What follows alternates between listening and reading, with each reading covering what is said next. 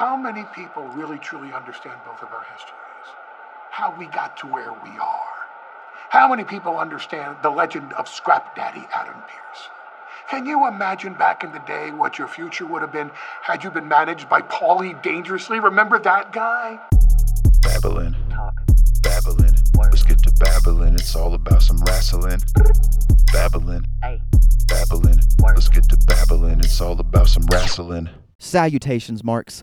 It's your boy Bobby, that bearded kid, aka Young Facial Hair, aka Who's Next, Il Goldberg. And welcome to another installment of Babble Mania, the podcast where we ramble about professional wrestling.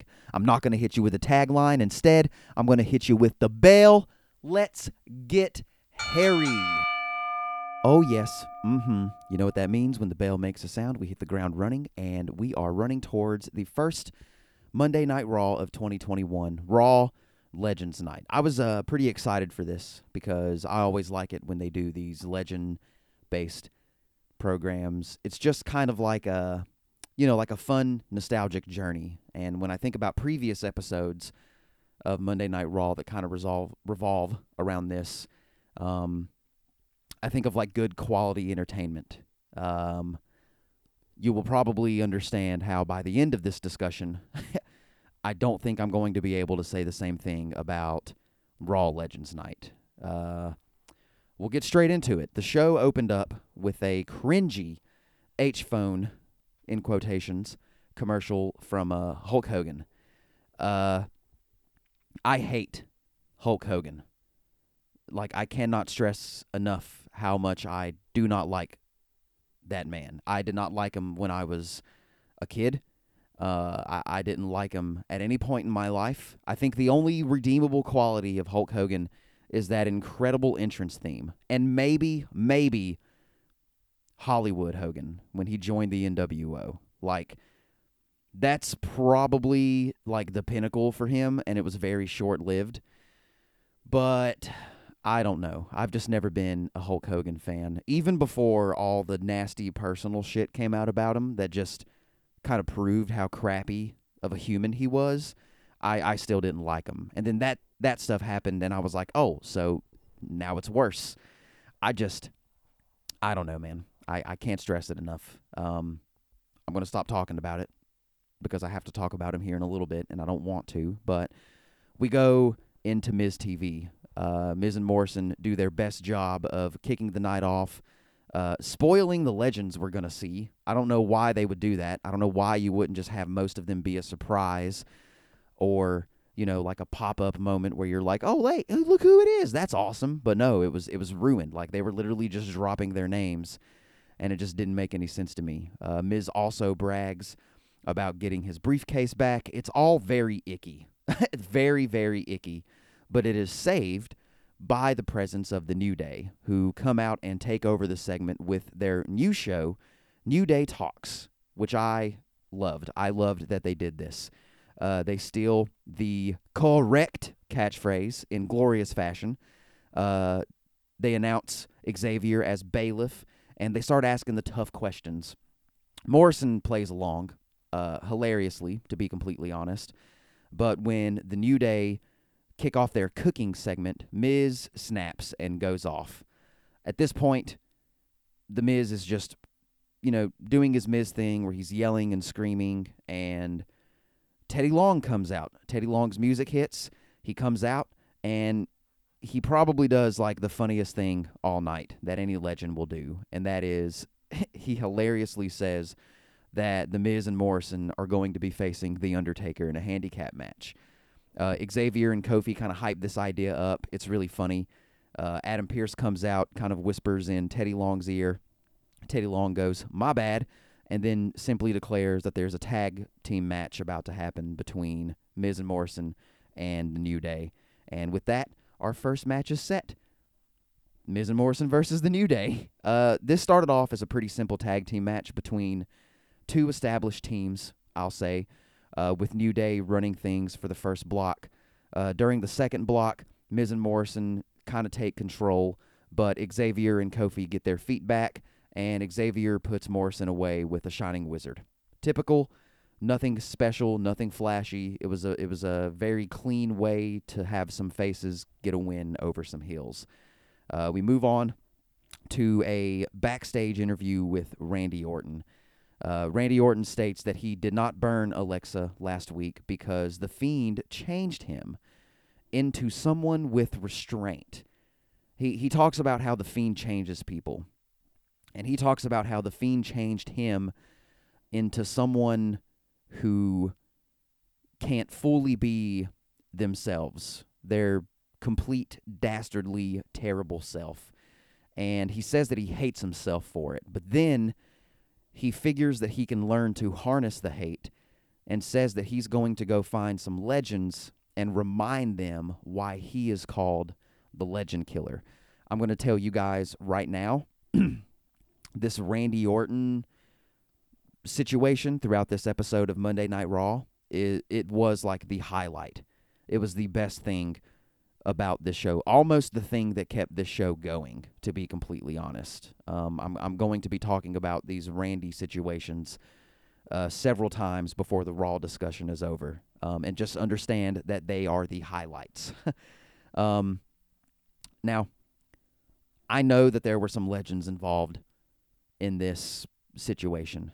Uh, but giving Angel Garza the 24 7 title is not a good way to push him. In my opinion, the 24 7 title is a bad sign for your placement in the company. I'm just saying. Like, I know that there's, and don't get me wrong, I love R-Truth. I think R-Truth is probably one of the most underutilized people in the last decade when it comes to WWE superstars and he is funny and he does a good job of making the 24/7 title what it is. But the 24/7 title is nothing but a bad omen for your placement in the company. If you are chasing the 24/7 title or carrying the 24/7 title, for me, the viewer, it seems like they have no idea what they're doing with you. It seems like they have ran out of ideas for you or something, and it's just it's not a good sign. And the reason I don't understand it with Garza is because they've kind of repackaged him into this new gimmick, this new character. And he seems to have the ability to maybe get that off the ground. But the 24 7 title is just going to be an anchor for him. And I, I think it was just a bad idea overall to throw him into the mix. But for right now, we move on to another match. And this time it is AJ Styles versus Elias. Uh, this match was a lot better than their first match but it still felt like that match. the highlight of this match was afterwards when Ryker jumped in the ring to strike AJ Styles with Elias's guitar, and Omos just like obliterates it with a kick. Just stops AJ from being hit by this guitar and just demo- he like he literally could have shouted out striker no striking right before he did it and it would have been even better. It was insanity uh, it was also a testament to like how quickly he he did it. Like this man actually could be something really really special in the company if he's being trained properly because I was very impressed by not only the kick itself by how quick he was for a really really big dude. Um also really kind of now that I've said it out loud I wish he would have gone striker no striking. um back to the Randy thing backstage uh, Randy Orton confronts the Big Show, uh, bringing up their past. As we all know, last year, um, Randy Orton is kind of who put Big Show on the shelf. He kicked him in the head. It was very dastardly. It was kind of like one of the first moments of, of Randy really taking advantage of this, you know, resurfaced legend killer uh, persona. And you know they got heated backstage in this in this segment, obviously. Um, and this was kind of when I realized that this was the story that we were going to be getting for the most part on this episode of Raw. Um, Randy's hate that he is trying to, I guess, revitalize now that he's faced the Fiend and he feels like he's not as hateful as he once was. Um, with that being said, we put it on the shelf. We'll come back to it here in a bit. Right now, we're going to talk about the next match of the evening, which is Charlotte and Asuka versus Peyton Royce and Lacey Evans. Uh, this was another solid match with honestly a very a very surprising ending. Um, Ric Flair was at ringside cheering on his daughter, and at some point he accidentally cost uh, the champs the win. And afterwards, Charlotte went off. She got in his face and she told him to stay out of her business. And it was really, really intense. I did not see this coming.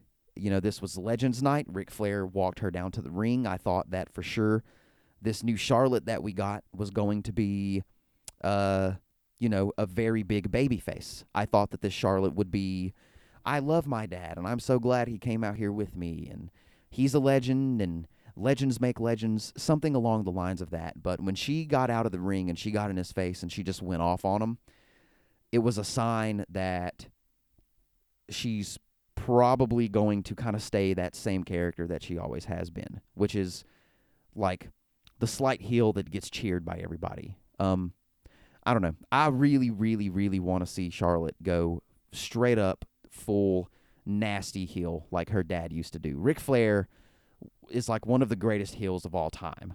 He was just good at it. And I think Charlotte probably carries that within her. And I just I'd really, really like to see it. And it was it was so good because it made me feel bad for Ric. It made me feel really bad for the way that she treated him. So it definitely worked.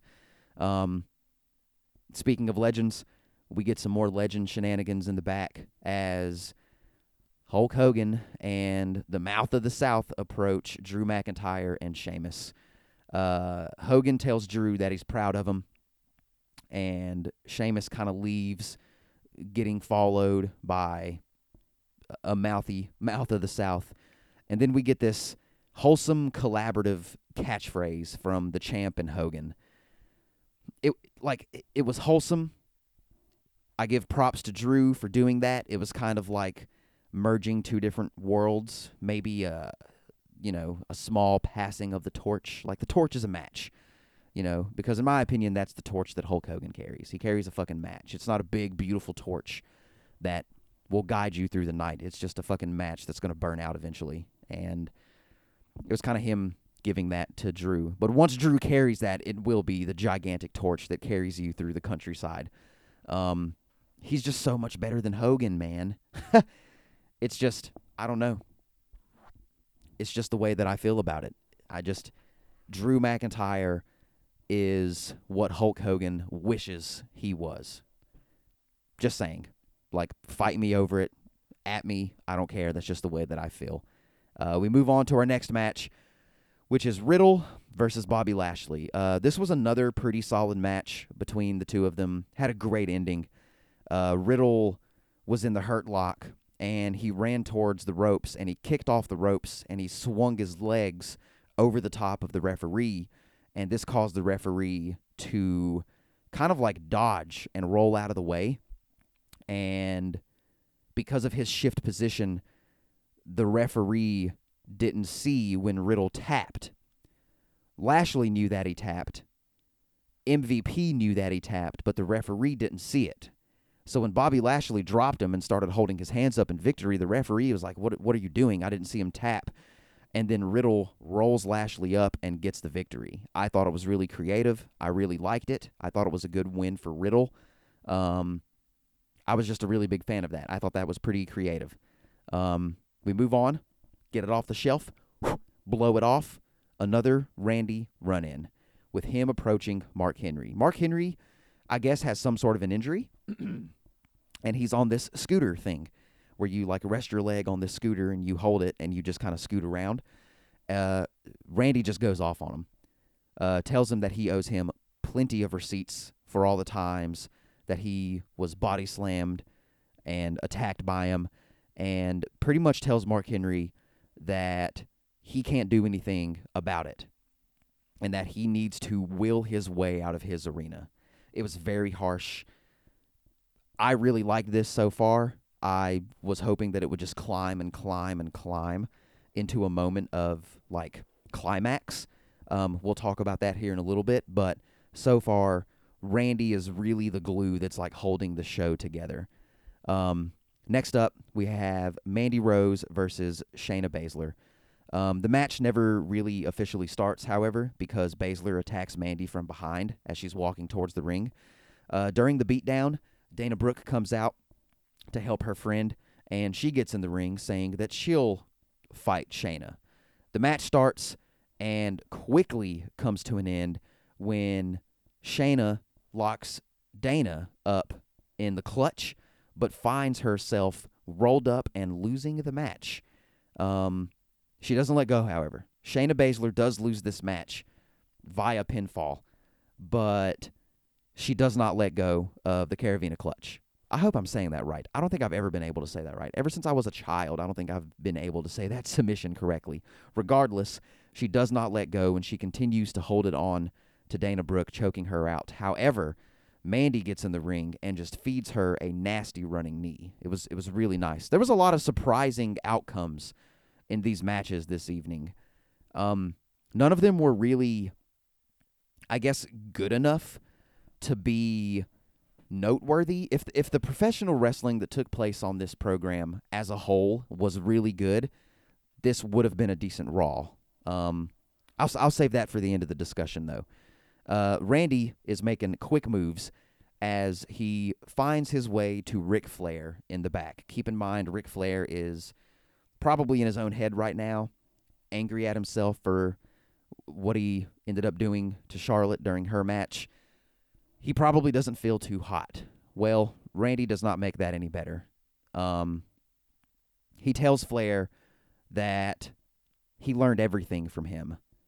And Flair responds by telling him that he believed in him.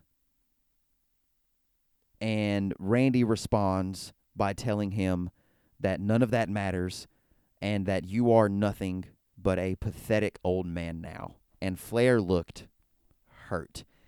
His eyes were kind of watery. He just he it was like that moment, like that existential moment where you see someone who had such a glorious past but is now, you know, just just that, you know, like mostly golden memories. Just kind of realize that they're not doing much anymore. And it was really really sad. Randy is at the top of his game when it comes to this stuff. Um, he's just so damn good at being an asshole. And I don't know, like I almost I'm so glad that this version of Randy Orton is back because when Randy isn't like this, it's really hard to care about him. He's very boring. That's just the way that I've always looked at Randy Orton. But this Randy is the like this is how we need to see Randy go out.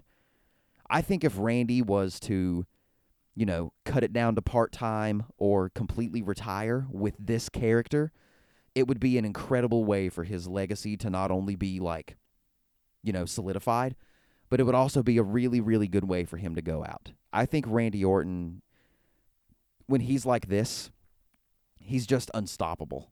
And it's just really, really, really good. He's really one of the best heels of all time, but only when he's this legend killer character. We move on to our next match, which is Cedric Alexander and Shelton Benjamin of the Hurt Business versus Lucha House Party, which at this point is Gran Metalik and Lince Dorado. Uh, this was another quick match with another very surprising outcome. Uh, Lucha House Party actually wins this one due to Cedric's ego driven attitude. Cedric Alexander has been almost separating himself from the hurt business.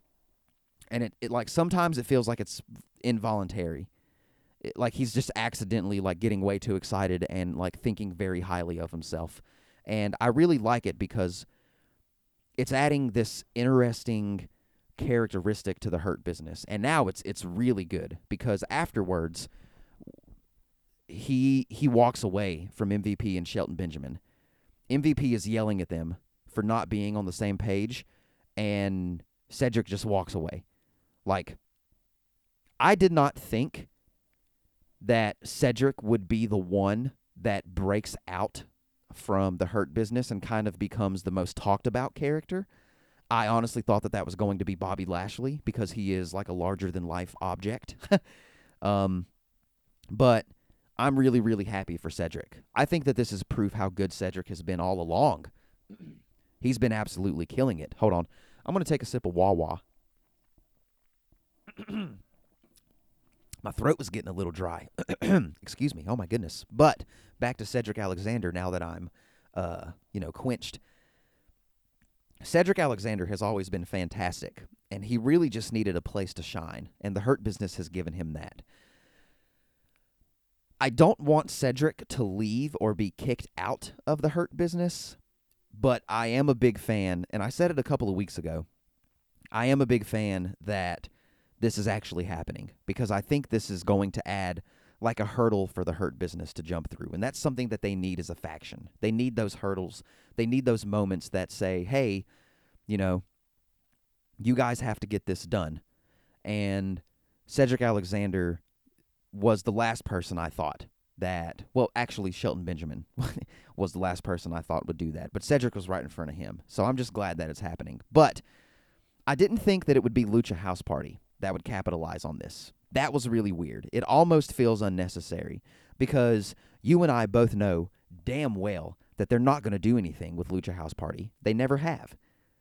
Like, why was it Lucha House Party that got this win because of the turbulence that's kind of going on right now with the Hurt business? Why Lucha House Party? Are you going to give them a tag? Uh, are you going to give them a shot at the titles? Are they going to be like an actual threat? Are they potentially going to take those titles? it doesn't make sense to me that it was a Lucha House Party, which is a shame because these people are great. We know they're great. But man, I don't know. It was just ridiculous. Um, with that being said, I wanted to talk about this next. This this happened directly after Randy's um, interaction with Ric Flair in the back, but I did I wanted to get the Hurt Business and Lucha House Party situation out of the way before I talked about this because for me, this is kind of like when the show reached its climax.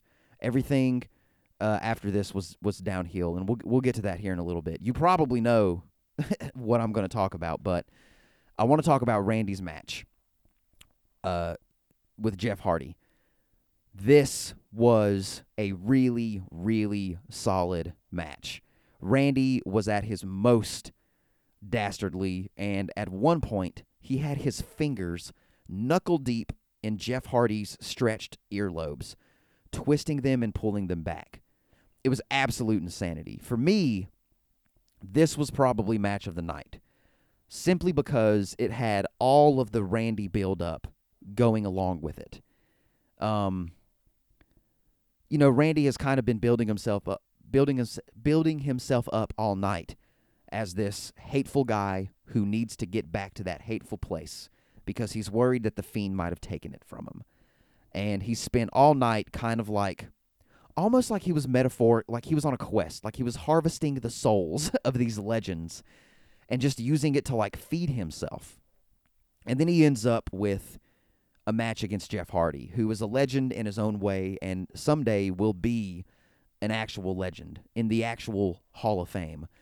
And he just torments him and, you know, the match comes to an end with an RKO, and Randy just looks absolutely unstoppable. He looks like all these souls that he's metaphorically harvested have satisfied his craving for pain and it's it's phenomenal. It's fantastic and I cannot wait to see what is in store for him. It's going to be absolutely fantastic. I'll tell you that much.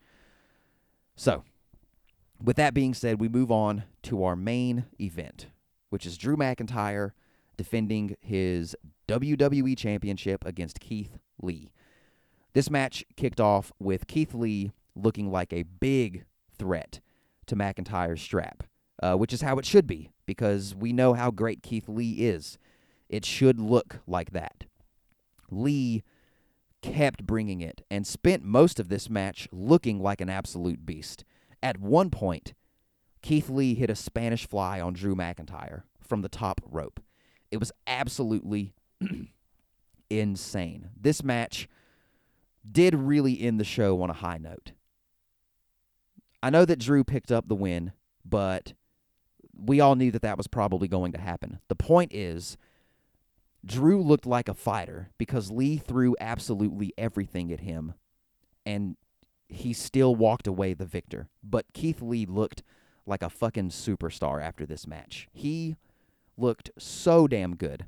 It was absolutely phenomenal. After the match is over and Drew has retained his WWE Championship, Drew goes to assumably talk highly of Keith Lee.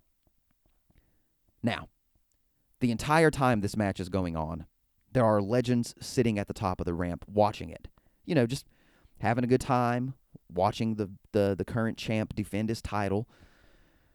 This match comes to an end, a very, very good match.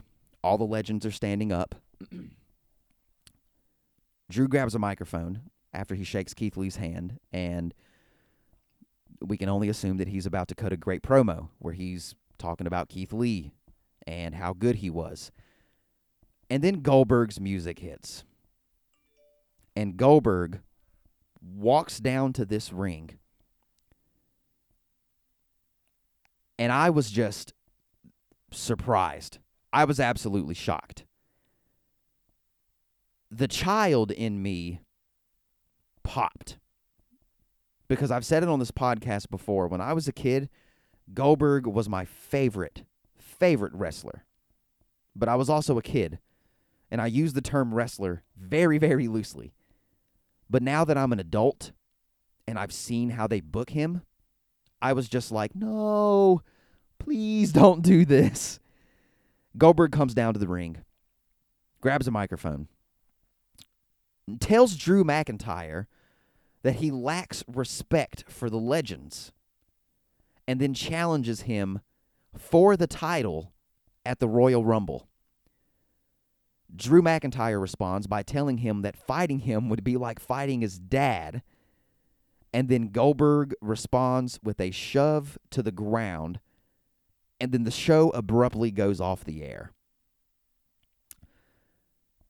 First of all, big question mark surrounds Goldberg's comment about Drew McIntyre lacking respect for legends. Drew McIntyre has been one of the best baby faces that we have seen in a long time. It made zero fucking sense when Goldberg said that. Another question mark is how abrupt it was when the show went off the air. Now, I have learned that what was supposed to happen was that Drew was apparently supposed to, supposed to cut a promo after his match with Keith Lee and he was supposed to talk about the legends, and he was supposed to kind of like backhandedly say that they're like has beens. And that was going to be what brought Goldberg out. Even if that did fucking happen, it still would not have made sense. Why does Goldberg have to be a face going into this altercation? Why can't he be an old, grumpy fucking heel who gets his ass handed to him at the Royal Rumble? And I am telling you right now, I swear, and I don't know if any news has come out that has changed this, but I am telling you right now, if Goldberg is the one who takes the title away from Drew McIntyre, half of your audience is going to absolutely grill you alive. After what happened to The Fiend, Goldberg's legacy, Goldberg's how do I say this? The great statue that is Goldberg crumbles now every single day after what they did to the Fiend. And if you do it to Drew McIntyre, you are going to obliterate that statue. And no one is ever going to want to see Goldberg ever again. Now, I know that Goldberg has never held the WWE Championship. And that makes me very, very worried. But I am hoping, I am hoping that this either does not happen at all or, or Drew McIntyre comes out on top. And we'll talk about this as we get closer to the Rumble. But god damn it, I do not want to see Goldberg beat Drew McIntyre. I don't want to see Goldberg beat this Drew McIntyre. It just it would it, it would be complete bullshit, and we all know that it would most of us saw what happened between The Undertaker and Goldberg in Saudi Arabia. Okay, there is a big possibility that Goldberg could hurt your champion. Just saying, it does not need to happen. Now, to be the first Raw of 2021 and Legends Night, this was a very, very meh episode of Monday Night Raw. It was mostly boring. The Legends felt ridiculous. They honestly felt like sideshow attractions. Um, it was kind of sad. Not one of them set foot in the ring. It was absolutely absurd. I, I don't know why they decided to have Raw Legends Night if they were going to do it like this. Uh, I didn't like it. I thought it was boring. I thought it was unnecessary. I this was one of like the weaker Raws that I've seen in a very very long time. And I could blame it on my expectations being too high, but that kind of boils back down to WWE for making them high by giving me really really good Legends nights and, you know, 1000th episodes and throwback episodes like I don't know. This was just this this episode of Monday Night Raw was held together by the hateful glue that is Randy Orton. Um but I don't know. I guess we're sitting here talking about the Goldberg thing. Regardless, on the beard scale, this episode of Monday Night Raw gets a beard that had no idea that anybody was next anymore. Jesus Christ. And of course, ladies and gentlemen, with the end of our Monday Night Raw discussion, we move on to our SmackDown Live discussion. Now, I like this because there's a little bit of duality with the low that was Monday Night Raw. We got a very high SmackDown Live, and you'll understand this as I talk about it, but gosh dang, this was a really, really good episode of SmackDown. The show kicks off with Roman Reigns coming down to the ring with his council, Jey Uso and Paul Heyman. After grabbing a microphone, he goes on to talk about what he did to Kevin Owens last week. And he says that he likes Kevin Owens and that although he's a pain in his ass, he's ambitious and that is redeemable. He then says that he loves being the locker room leader because he helps everybody eat.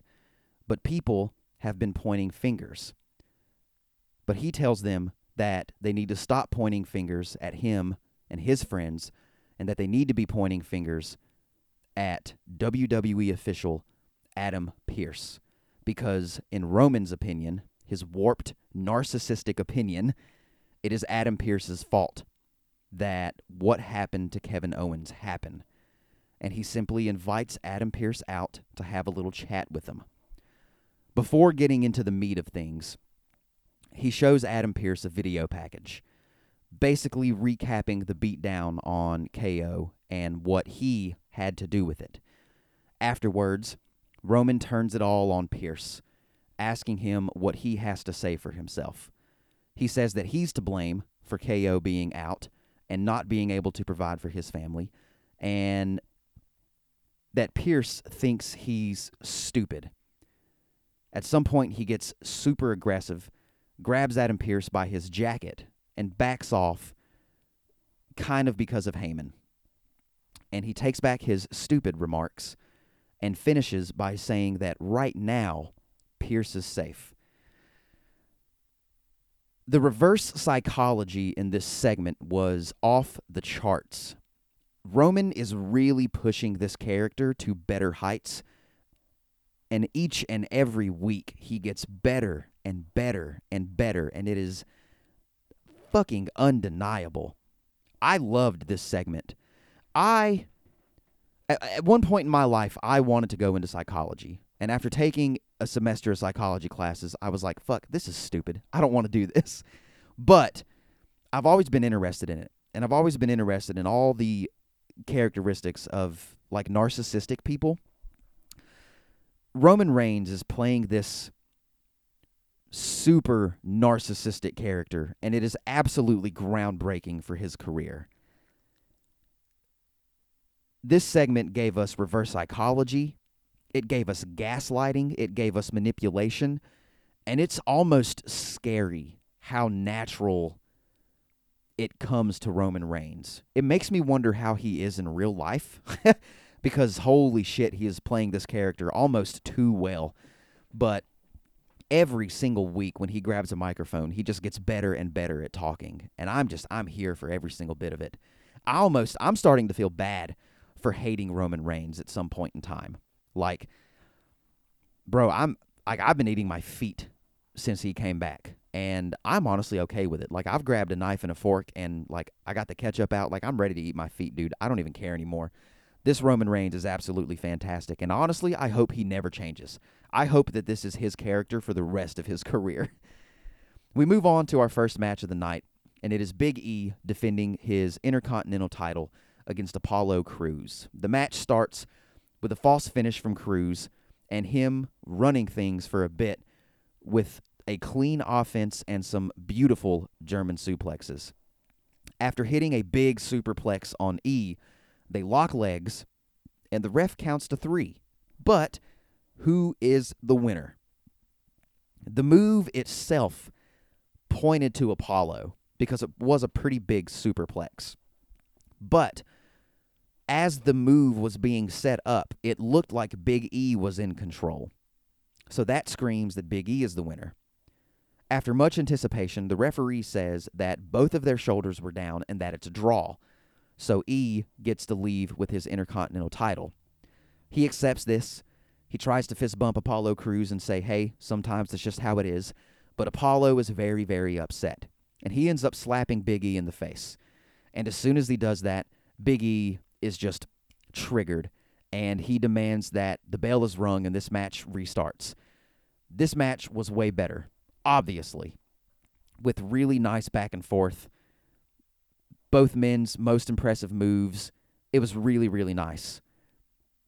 Big E hits a big Uranage in the corner on Apollo Crews and scoops Apollo up, finishes it with the big ending, and retains his title.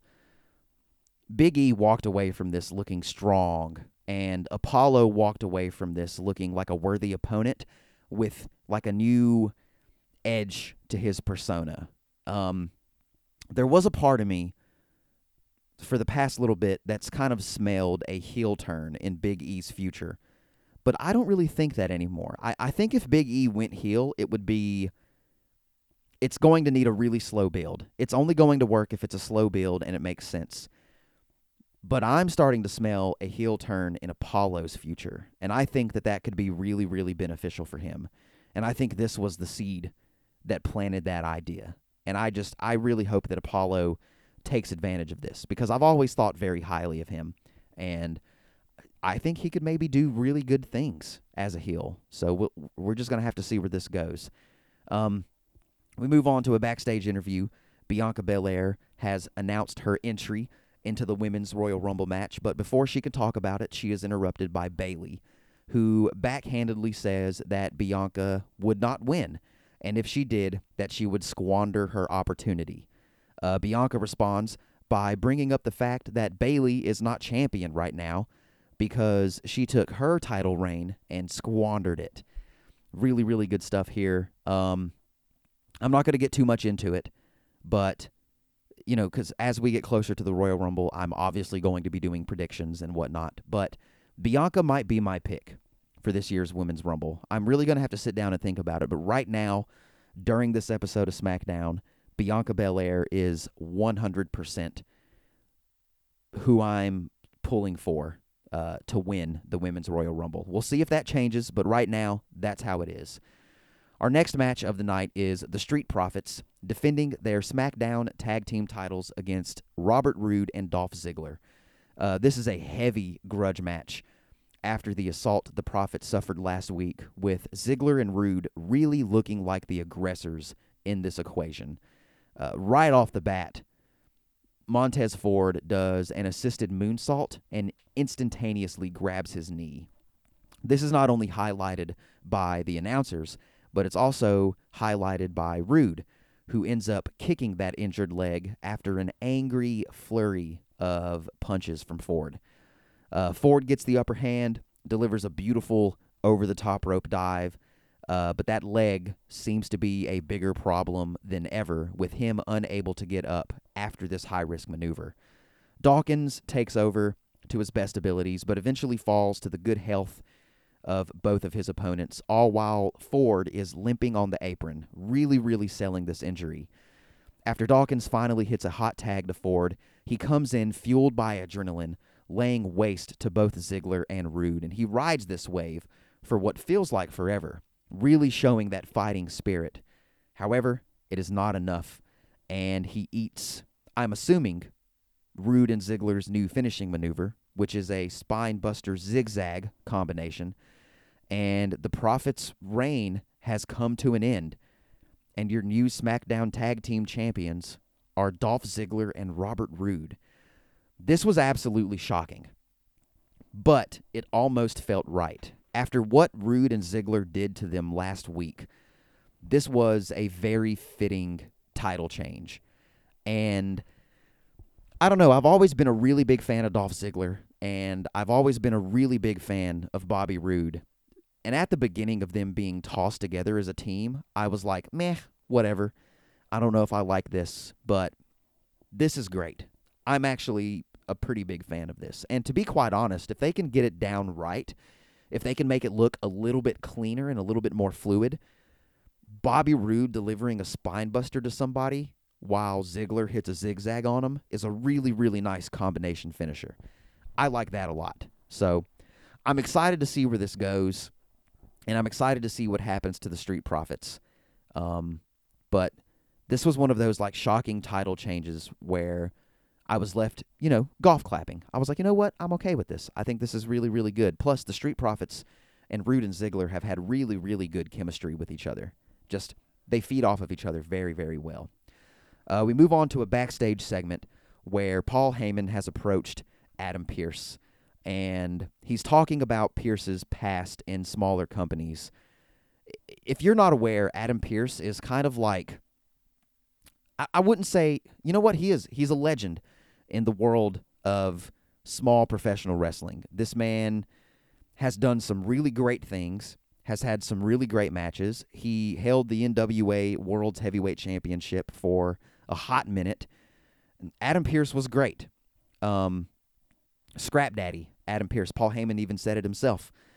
Um, I I wondered why they they brought that up and why Heyman was talking about all of this stuff. And then I was instantaneously fulfilled by those thoughts because Paul Heyman tells Adam Pearce that he has pulled some strings and that he has gotten Pearce a spot in the gauntlet match this evening to determine the number one contender for Roman's title at the Royal Rumble. This was a huge, shocking moment. Most casual fans know Adam Pearce as the official in WWE, and there's probably not a lot of people who know his past in NWA and all these other like indie promotions. And I'm, I'm telling you right now, if if you don't know about that stuff, go look it up. Go to his Wikipedia page and read about him. Um, go to YouTube, find some stuff to watch from from back in the day. It may be one of the most surprising things that you will ever read, and at least I hope so, because you know it kind of reminds me of old NXT, like when NXT first came out, and it was almost almost this like really cringy like game show that revolved around professional wrestlers it reminds me of how much they shit on Daniel Bryan because oh my god, if you've never seen that stuff, go back and watch it because they absolutely crapped on Daniel Bryan. They were like, "Oh well, just oh, he's a big indie star. That doesn't mean a damn here in the WWE. If you can't make it in WWE, then you none of that stuff matters." And you like they were literally saying stuff like that about Daniel Bryan, who's one of the most beloved indie wrestlers of all time and like has really proved that you can go from that to a major, major spotlight in the WWE. And Adam Pearce is one of those guys that almost has had a very similar career to Daniel Bryan, but for some reason did not click in the WWE. And just just look it up. Just look it up and read about it. This was a really big shocker. I was baffled that this was a potential storyline that was being thrown at my face. And with all that being said, we move on to the gauntlet match. It begins. Rey Mysterio kicks it off against Sami Zayn. Uh, Sami Zayn's entrance is very long due to his sermon on conspiracies and how he's wrongfully being wronged. As soon as he gets done, the bell rings, and he is defeated in very quick fashion. He eats a 619, he eats a frog splash. Rey Mysterio picks up the win. Oh, excuse me. Rey Mysterio picks up the win. It's wrong, but it's hilarious. And in all honesty, it is incredible how sweet of a spot Sami has put himself in with this character. The fact that he can continuously lose and look like a fool, but not, is absolutely fantastic. This is the best Sami Zayn that we've ever had on the main roster, and I just hope it lasts forever, five ever, as a matter of fact. Rey stays in the ring to await his second opponent, Shinsuke Nakamura. Shin brings it to Rey, hitting as much offense as possible early on and really looking like he wants this. Rey bounces back, however, giving Shin his best moves, but eventually finds himself in an arm lock and tapping out, and Shinsuke Nakamura has advanced to his next opponent, King Corbin. King Corbin comes out looking focused after he takes out everybody. He throws Dominic Mysterio into the stairs. He throws Shinsuke into the ring post, and then he delivers a ginormous choke slam to Rey Mysterio. He just looks like an absolute monster. The match officially starts, and Corbin is carrying that same energy, just battering Shinsuke.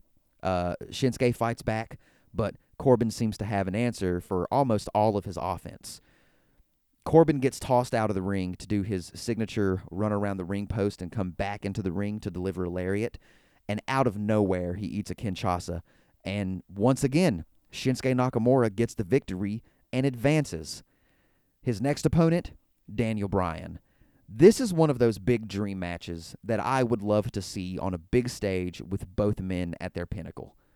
Daniel Bryan versus Shinsuke Nakamura at like WrestleMania with like a 20 minute time slot would be the stuff of legends.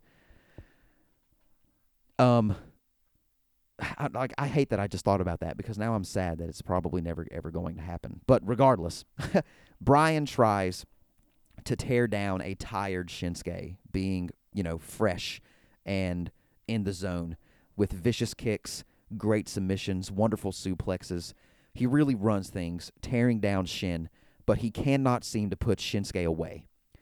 After a knee from the top rope, Nakamura takes things over with some strong style, but once again finds himself on the defensive, almost getting pinned. Bryan starts to build that classic yes movement fueled steam, hitting his signature running knees in the corner, but ends up eating another surprise Kinshasa. Once again, Shinsuke Nakamura advances super duper stoked. I was like on the edge of my seat. A sign of respect between them happens right before Roman comes out, staring Shinsuke down before his last opponent. This is wild to think about because without Pearce being thrown into this storyline, we would be getting Shinsuke Nakamura versus Roman Reigns at the Royal Rumble. And I just think that would be absolutely wild. I actually think it would be a really good match, especially with how good Roman's gotten. I just think that their chemistry would be off the charts.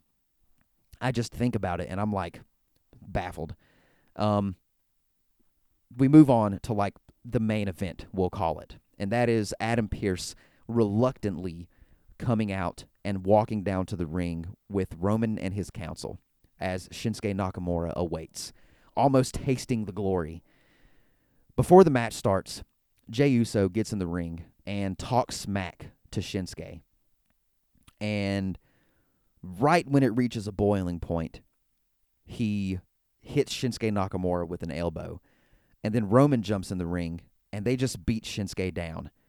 They they lay waste to Shinsuke Nakamura, and then Roman rolls out of the ring, stands beside Adam Pearce, and says something along the lines of you're going to learn a lesson or you're going to teach him a lesson, something like that. And then he just throws Pearce in the ring. Pearce gets up and he eats this nasty super kick from Jey Uso and he sells it like a champ. That was one of the best super kick sales I've seen in quite some time. And that is when Roman demands the timekeeper to ring the bell. The bell goes off. Ding, ding, ding. Jey Uso takes Adam Pearce's body, throws it on top of Shinsuke Nakamura. The referee reluctantly counts to three, and Shinsuke's dream is crushed. Our dreams are crushed. But Adam Pearce is the new number one contender for Roman Reigns' title and will be facing him at the Royal Rumble. Now, there's so much to say about this. First of all, holy shit. It's absolutely incredible. This is some really, really juicy story that I can get into. But there's so many people who seem to be. It's almost weird because it's obviously going to go over most casual fans' heads because a lot of people probably don't know about Adam Pearce's past. And that's understandable. But I'm hoping that this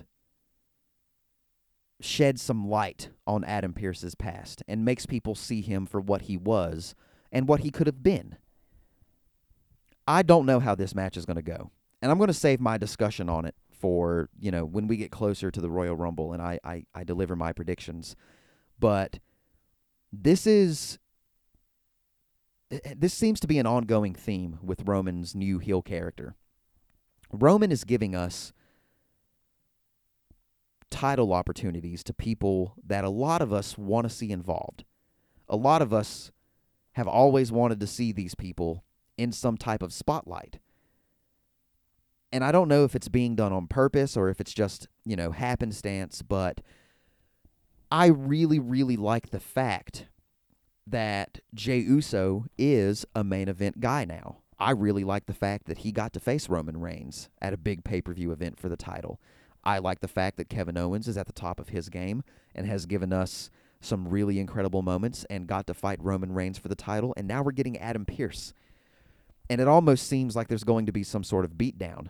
And like I said, I'm trying to save most of this for my Royal Rumble predictions, but I don't think that's going to be the case. I think Adam Pearce is going to look surprising in his match with Roman Reigns. At least I hope so. It's either going to be that or he's going to be absolutely decimated and made a fool of, which Roman Reigns is probably going to make look really, really good.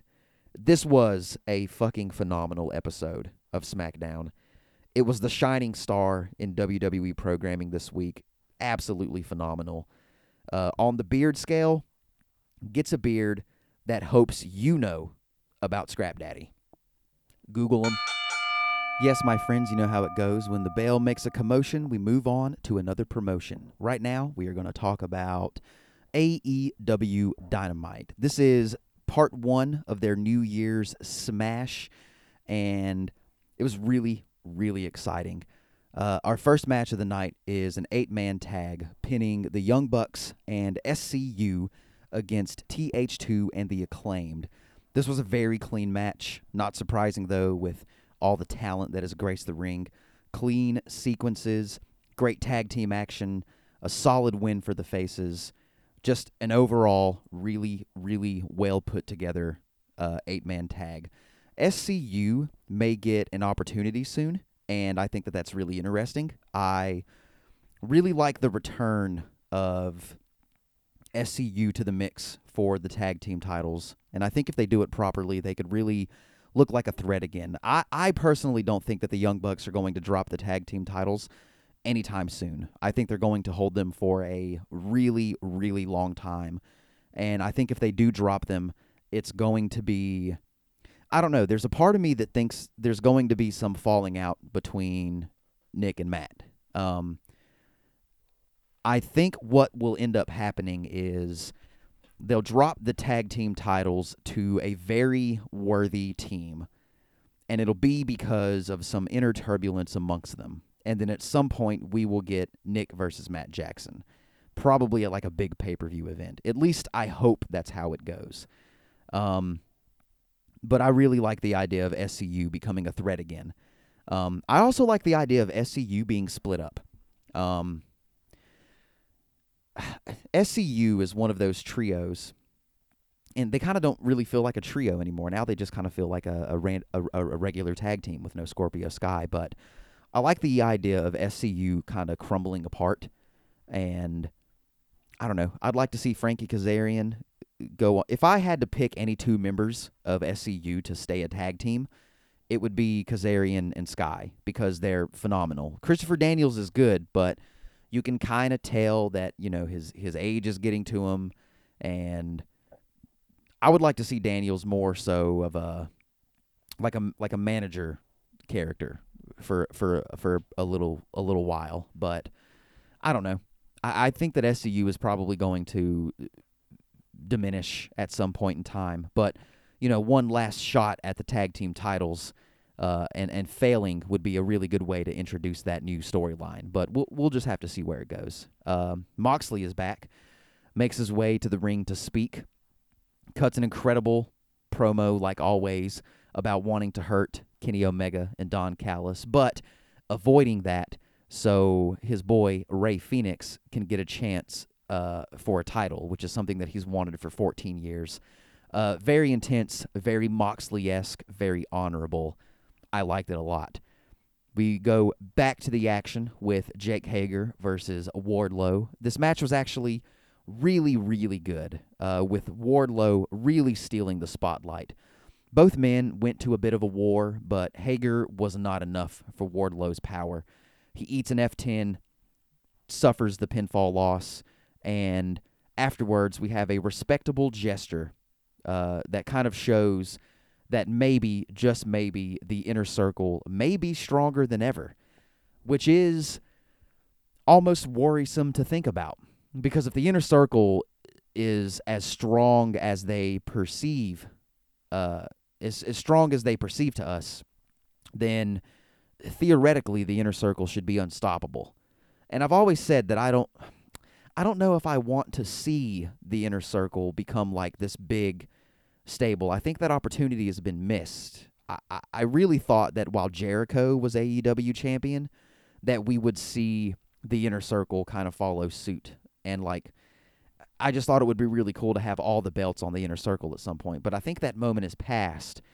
So I don't know if they're just making us think that the inner circle is stronger than ever by maybe hitting us with a curveball and then we, we we just see them crumble. But I don't know. I'm I'm here for it. I'm really interested to see where it goes.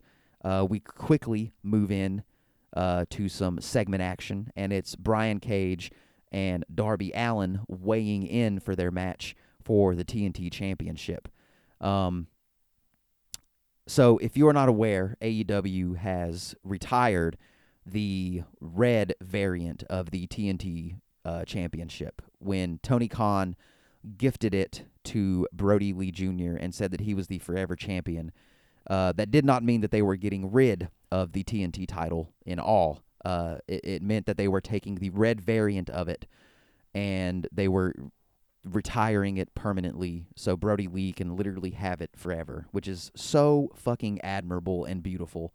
I cannot stress enough how unbelievable like the amount of respect. I already had a lot of respect for these people, but the amount of respect that I have gained for AEW as a whole and specifically, you know, Tony and Cody and the Bucks and Omega to to do these things is just absolutely it's tenfold. It's unbelievable. Um I was very excited to see uh, what the new design was going to look like, and it's it's the same thing, but with a black strap, and they kept that same red band on it. It's honestly very fucking nice. I love it. I think it's very clean, and I also think it's very fitting for Darby's aesthetic.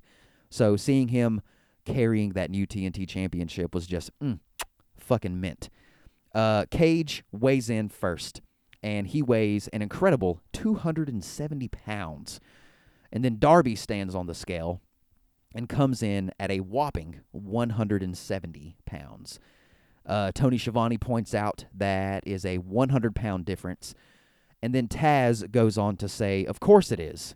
And he makes fun of Darby by saying that, of course he weighs 170 pounds. Look, he's got on shoes, he's got on a belt, he's got on jewelry and this just pisses Darby Allin off. Darby yanks the microphone out of Tony Schiavone's hands and goes on to say that this match is not actually nine months in the making. It's actually 27 years in the making uh, because he has dealt with shit like this his entire life. And then he prepares to fight every single one of them by himself. Before the beatdown starts, which we can only assume that Darby would have gotten, you know, manhandled by all these people. Um, the lights go out, and he is joined by Sting. and Taz's team abandons uh, while he is screaming that he is absolutely sick of this. This was a really great segment. I love Darby Allin's character, and I love how he is really starting to like feel himself and get into this. Uh, for him to say, you know, this has been 27 years in the making because I've dealt with shit like this my entire life was really, really, I guess, relatable. You know, Darby speaks to like those victimized, you know, kids, and I guess he speaks to the millennials, you know, because Darby is uh, just a year younger than I am, and you know, it's it's true. Like a lot of us went through shit like that throughout school, or we got picked on for something that we couldn't control or just you know for just being ourselves. And i like that a lot. Um, darby is going to really shine in that aspect in my opinion.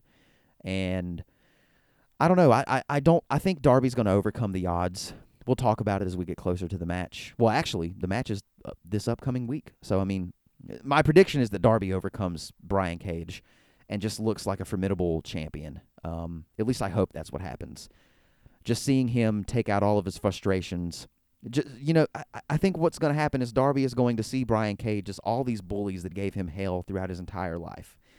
And he's just going to snap, and it's going to be absolutely phenomenal. And I, I really like that. And I just, I'll never get over the alignment of Sting and Darby Allin. I just think it's so smart and just, it's everything that is right. It's visually right, it's character right, it's wrestling style right. It's just it's all going to be fantastic, and I just I can't wait to see where that goes. But um, we move on to like a little flashback to AEW Dark. Uh, negative one, Brodie Lee Jr.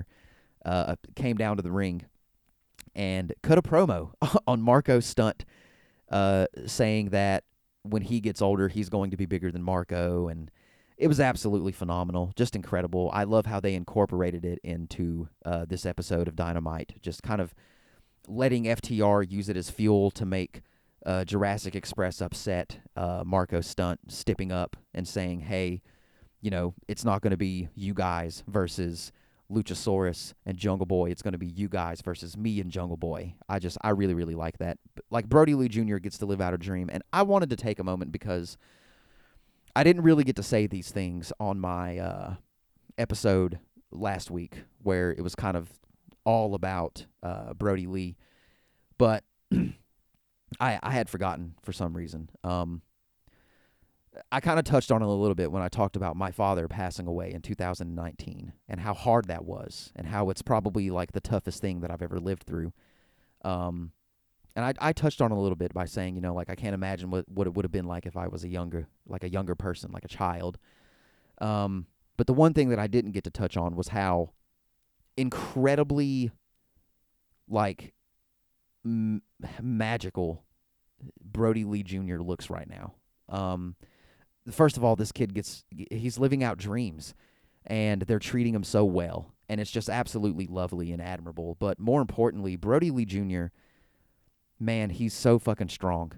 Like the strength of this kid to go through what he has gone through and then go out there and have fun and you know do it for the legacy of his father and just be as strong as he is is just he's got to be the strongest kid in the world right now. It's just it's absolutely insane. And like i don't know man.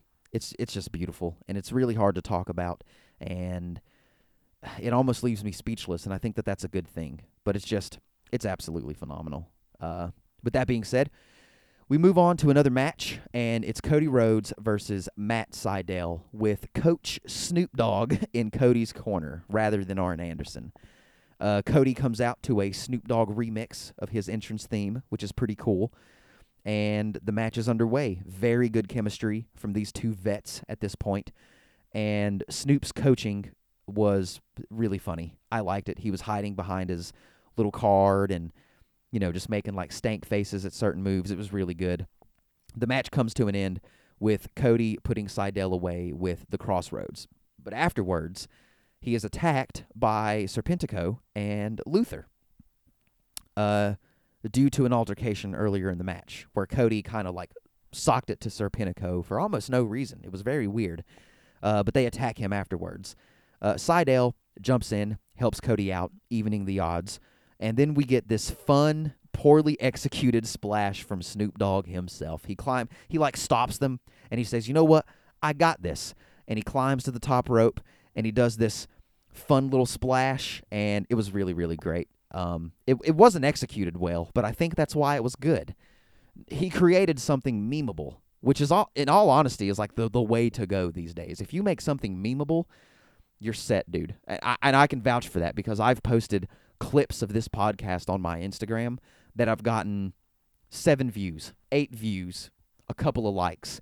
But I post a meme that I created, and it just gets. I posted um, a video that I made where it was it was when uh, Aalyah Mysterio announced that she loved uh, Murphy, and I incorporated uh, I incorporated uh, Michael from The Office just going, God no, into it, and it got like almost a thousand views. So that's a testament to the times. If you make something that's memeable, you make something that's memorable.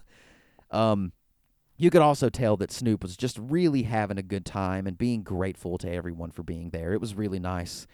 Um, I like it. And honestly, at this point, I hope that WWE is fucking mad at him because he kept it he kept it real, dude. And like he's not some object that you can just hold. He's fucking Snoop Dogg, okay? If AEW wants to do something with him and if he wants to do something with AEW, let it happen. And if you guys are going to get butt hurt about it, sorry. Okay? I'll I'll I'll take it a step further and I know this is not true, but I'm going to say it. Snoop Dogg splash is better than Sasha Banks' splash. I know that's not true, but I'm saying it to make people upset. And that's the way it goes. We keep it real over here. Next up, we have some championship action with Hikaru Shida defending her women's title against Abaddon. Before Shida can make it to the ring, she is attacked by Abaddon, but she responds with her kendo stick. Abaddon rises and gets in the ring, and our match is underway with a chaotic start. But it gets even wilder as Abandon, at some point, Abandon, as Abaddon, at some point, drags Shida underneath the ring. Um, concern for the referee, what's going on. We have no idea what's happening, but something spooky is upon us. Abaddon crawls from underneath the ring, covered in blood, and you just know that it's Shida's. Shortly after, Shida crawls from underneath the ring, showing the signs of being bit. She continues to fight through this, however, and eventually puts Abaddon away, retaining her title. Now, in my opinion, Shida, and I, I, I feel like every single time I talk about Shida and the fact that she's champion, um, I say this. Shida hasn't really done it for me. She hasn't given me that great championship reign. Rio was off the charts when she was women's champion. Nyla Rose rose to the top when she was champion, but Shida has not done that for me. And I'm almost flabbergasted as to why. I just don't get it. I don't know what about Shida makes it to where I don't want to see her as champion. I don't know what it is. I actually thought that Abaddon was going to take it from her because I thought that behind the scenes that maybe some somebody else was noticing this and maybe said to themselves, "You know what? Let's give it to somebody else and let Shida kind of repackage herself in some way." But that's not the case. This match did not feel important enough uh, for Shida to walk away and have it raise the XP of the AEW Women's Championship. It it just didn't feel like that. Her match with Nyla Rose did, but not this match. And I wish it wasn't like that, but it is. I think Abaddon would have brought in something fun to the table when it came to this AEW Women's Championship. But I think it's going to happen eventually. We'll just have to see how it goes. But for now, eh. Hopefully Shida makes things better in some way or form. Now, it is main event time. And this this match I can't talk about it enough. Um, Kenny Omega defending his AEW World Championship against Rey Fenix. Uh, the first bit of this match was the perfect amount of back and forth. And I just want to sidetrack for a second and talk about how much I love how lenient the refs become when there's a big title on the line. It it makes sense and it makes the matches feel important, but more so, it makes the titles feel important. The fact that the ref is willing to say, hey, this is a big match, it's an important match, the title's on the line. If you guys want to be outside the ring for longer than 10 seconds, that's okay. I love shit like that. It really adds an important gesture to the matches themselves and also the titles. You know, it, it makes them feel bigger and better, and that's a really good thing. The the outside of the ring action during this match was really, really nice. And by the time both men got back in the ring, the match was pretty much in Kenny's favor, but only for a little bit. Fenix brings his energy back, hitting Omega with an insane dive that literally made me scream. Uh, he then hits an insane German suplex that made me scream again, but it's still not enough after he hits the double stomp to the back of the champ's head, he continues to run things for a bit. Uh, however, Kenny comes back, and then Fenix comes back, and it's pretty much this way for the rest of the match. Just each man getting bursts of energetic, close calls. The match finally comes to an end with a one winged angel and Kenny retaining his title. This match was absolutely phenomenal. I still love the fact that sometimes AEW gives us pay per view quality championship matches on television. And this was one of those matches. This could have happened at Full Gear. This could have happened at Revolution. This could have happened anywhere. And it would have gone over just as well, if not better. But I am telling you right now, this match was absolutely phenomenal. And the fact that we're, you know, this short amount of time into 2021 and we already have like a match of the year candidate for AEW's matches is is unreal. This match was fucking phenomenal. But it the discussion does not end there. After Kenny wins this match and retains his title, something happens afterwards, Callis is bragging about Kenny Omega and shows Rey Fenix on the Tron that Pac and Penta have been beaten down. And then he commands Kenny to end him with another one winged angel. However, before it can happen, Moxley comes out with a barbed wire baseball bat and attacks Omega. He hits him with it, Callis runs away. Moxley is standing tall, and then something crazy happens. And that is the Good Brothers, Gallows and Anderson, from Impact, raiding the ring and taking Moxley out, all while wearing their Impact Tag Team Championships. Absolutely bonkers. This beatdown goes on forever, with the Hills stopping everybody and anybody from helping. But then the Young Bucks come down to the ring and they try to calm down the situation. They're talking, they're shoving, they're like, hey, cut it out. What are you doing here?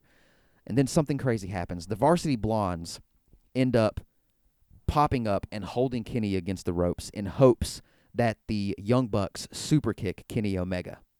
But that does not happen. Instead, they get super kicked themselves. And then it happens. Kenny Omega, Gallows and Anderson, and the Young Bucks stand tall in the middle of the ring, holding up that infamous logo with their fingers and just staring at the hard camera. And we have a Bullet Club reunion. I could talk about this for an hour, but I'm not going to. What a damn show this was. If this was Holiday Bash Part 1, I cannot holiday bash. If this was New Year's Smash Part 1, I cannot tell you guys how excited I am for Part 2. That was a very good cliffhanger and a very good moment that they gave us at the end of this. And it's insane. It just opens every fucking window in the house. And I just, god dang, I just, I'm excited. This show really, really did a good job of climbing an interest the entire way. Like it started off like here, and I'm holding my hand to my nose, and then it ended up here, and now I'm like touching the moon. it just it climbed in the best way it possible. Ended with an insane highlight, an incredible episode of AEW Dynamite on the beard scale. This episode of Dynamite gets a beard that is too sweet. Whoop whoop. Had to do it. Ladies and gentlemen, with that being said, this is the end of Babblemania. I'm riding off into the sunset. I would like to thank you for listening. I would like to thank you for giving me a great 2020, and I hope that 2021 is better for all of us. And I don't know, we're getting there. Um, as always, follow me on Instagram at Babblemania. That's B A B B L E M A N I A. Follow me over on Twitch, twitch.tv slash young facial hair. I do live reactions to wrestling events. Come check me out, come hang out, partake in the shenanigans. It's fun. And as always, check me out on Spotify, Rap Game Bray Wyatt. The link and all that stuff is there. Um, thank you for listening to this episode of Babblemania. I will talk to you guys next time. Smooches. Babbling. Babbling. Let's get to babbling. It's all about some wrestling. Babbling. Hey. Babbling. Let's get to babbling. It's all about some wrestling.